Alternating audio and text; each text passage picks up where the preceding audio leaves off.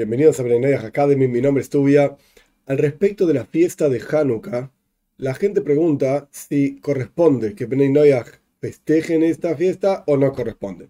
Pues hay que entender un poquitito de qué se trata la fiesta en términos muy simples, muy sencillos, y luego cómo nuestros sabios decretaron, esta palabra es fundamental, nuestros sabios decretaron cómo festejar la fiesta, qué es lo que hay que hacer, y de ahí vamos a poder entender si Bnei Noach deben festejarla, no deben festejarla, pueden festejarla, no pueden festejarla, etc.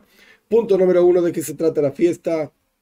En el año 139 antes de la era común, el pueblo de Israel, que estaba gobernado por greco-sirios, es decir, griegos que seguían las tradiciones griegas, etc., pero estaban instalados en el reinado griego que se subdivide después de la muerte de Alejandro Magno, en la parte de Siria, en el norte, digamos, de lo que es eh, la tierra de Israel.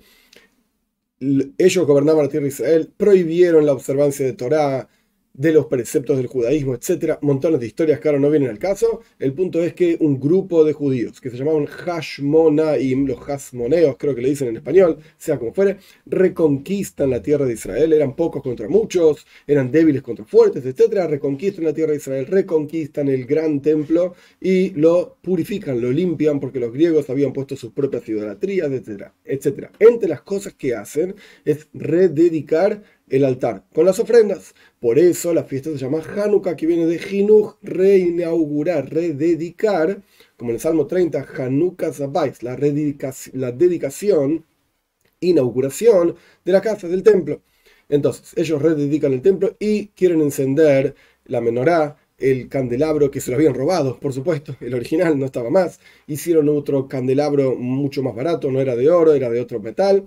El punto es que no encontraron aceite para encenderlo, aceite puro. Podrían haberlo encendido con aceite impuro, pero ellos decidieron hacerlo con aceite puro porque querían hacer las, las cosas de la mejor manera posible. El punto es que se hizo un milagro, encontraron una vasija de aceite, o sea, milagro de guerra, milagro de vasija de aceite, encendieron la menorá, el aceite duraba un solo día y producir nuevo aceite puro tardaba ocho días. El, el, punto es que hubo otro milagro más y el aceite que iba a durar un solo día duró ocho días. Ok, esta es la fiesta de Hanukkah. Entonces, uno de los centros de la fiesta de Hanukkah es la victoria del pueblo de Israel por sobre los no judíos que estaban gobernando, impidiendo que el pueblo de Israel cumpla los preceptos sobre la tierra de Israel. Entonces, si un Ben Noyach, una Baz Noyach van a festejar esta fiesta, al final, ¿qué es lo que están festejando? La victoria militar del pueblo de Israel por sobre los no judíos. Y es extraño, porque es un no judío diciendo, eh, el pueblo de Israel festeja que derrotaron a mis antepasados, por así decir.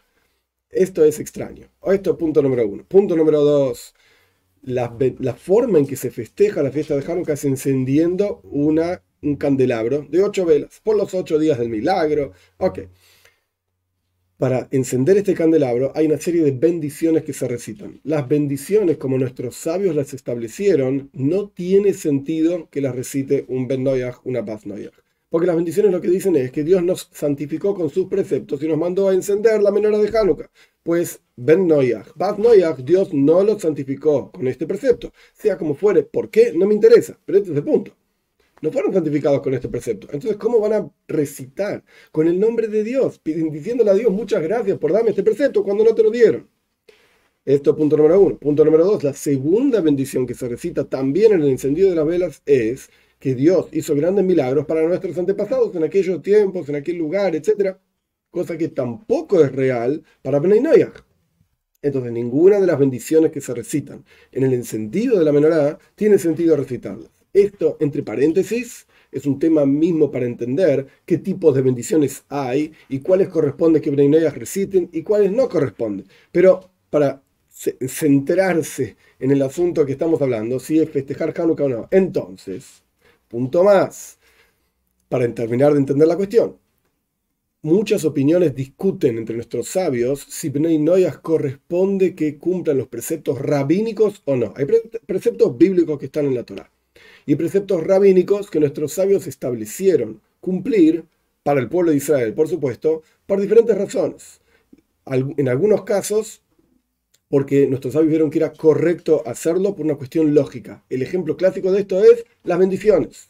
Las bendiciones que corresponde, hay que entender cuáles, cómo, dónde, etcétera. Ahora en este momento, corresponde que Bnei Noyaj diga bendiciones, pero las bendiciones son un decreto rabínico que nuestros sabios establecieron de vuelta, por la lógica de que todo el mundo le pertenece a Dios, es correcto decir las bendiciones, como hay que explicar en otro momento, Dios mediante.